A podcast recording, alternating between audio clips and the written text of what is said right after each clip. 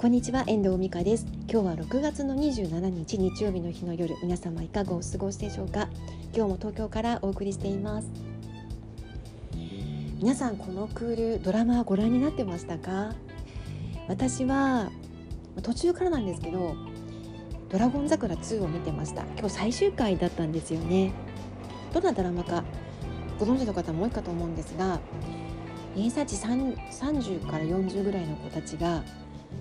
1年間をかけて東大を受験をするっていう東大を目指して勉強をするっていう話なんですよ。で素晴らしい教員に出会ってでその人たちのこの手ほどきの中でね合格を目指して励まされながら行くんですけど、まあ、その過程がまた素晴らしくてで今日それで受験合格のところまで最終回でやってたんですね。で合格した子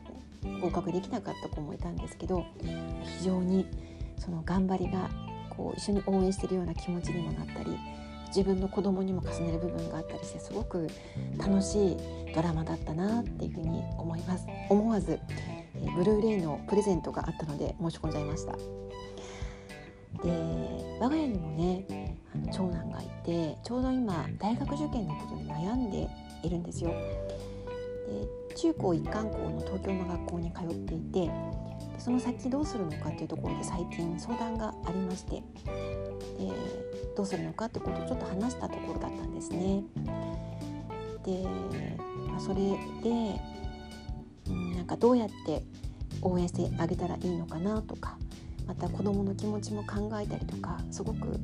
あの参考になるドラマになりました。まあ、ドラマですけどねなんか勇気をもらったような気持ちになって見てました。なんか子供にも見せてあげたいなって思いました。で寮生活なのでテレビが見れないんですよ。なので、まあ、ネットフリックスとかでねやってれば見れると思うんですけどなんかちょっとね励ましになるかなと思ってブルーレイ当たればいいけど当たらなくても買っちゃおうかななんて思ってる感じぐらいな勢いで見ておりました。でなんか日本人なんでしょうねきっと。私ハッピーエンドが好きだし頑張ったらそれが報われるっていうのがすごく好きなんですよ。でも頑張っても報われないことって世の中って意外とありますよね。それって大人にならなきゃ分かんないこともあるんですけどなんか私はやっぱり頑張った分だけ報われないとなんか嫌だなって思うタイプなんですよ。それが何年後であっても構わないと思うんですね。自分がコツコツ積み上げてきたものや努力したものが必ず結果になって現れてくるっていうことをなんかこう生涯のうちに体験しておきたいっていうタイプなので結果は急がなくてもいいんですけどなんか、うん、そうであってもらいたいっていう願望がすごくあります。そうじゃなかったらなんか楽しくないなって思うんですよね。今でもこれが何なんだろうって思うこととかも正直やってることではありますけどでも、まあ、振り返後を振り返ればあそれが自分の力になってるってことはあると思います。うんなんかこれからね子供との関わりの中でもなんか努力したことや積み上げてきたものが結果につながる成功体験っていうものをねなんかいくつも積んでもらいたいなっていうふうに思ったりもしています。皆さんの子育てはどんなふうに考えてらっしゃいますか？自分の生き方と子供のこう子育てって意外とリンクするところとかもあるのかなって思ったりするんですよね。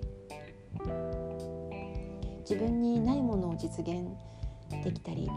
一緒に体験できるっていうのはすごく楽しいなって思います。私も子どもの中学受験の時も私は中学受験体験してなかったけど一緒に勉強して得たものもたくさんあったし大学受験はねそうもいかないと思うんですけど一緒に体験するってことはね。でもなんかたくさんの成功体験、まあ、失敗の体験も大事なのかもしれないけどね。か積んでもらいたいなっていうふうに考えてます。今日は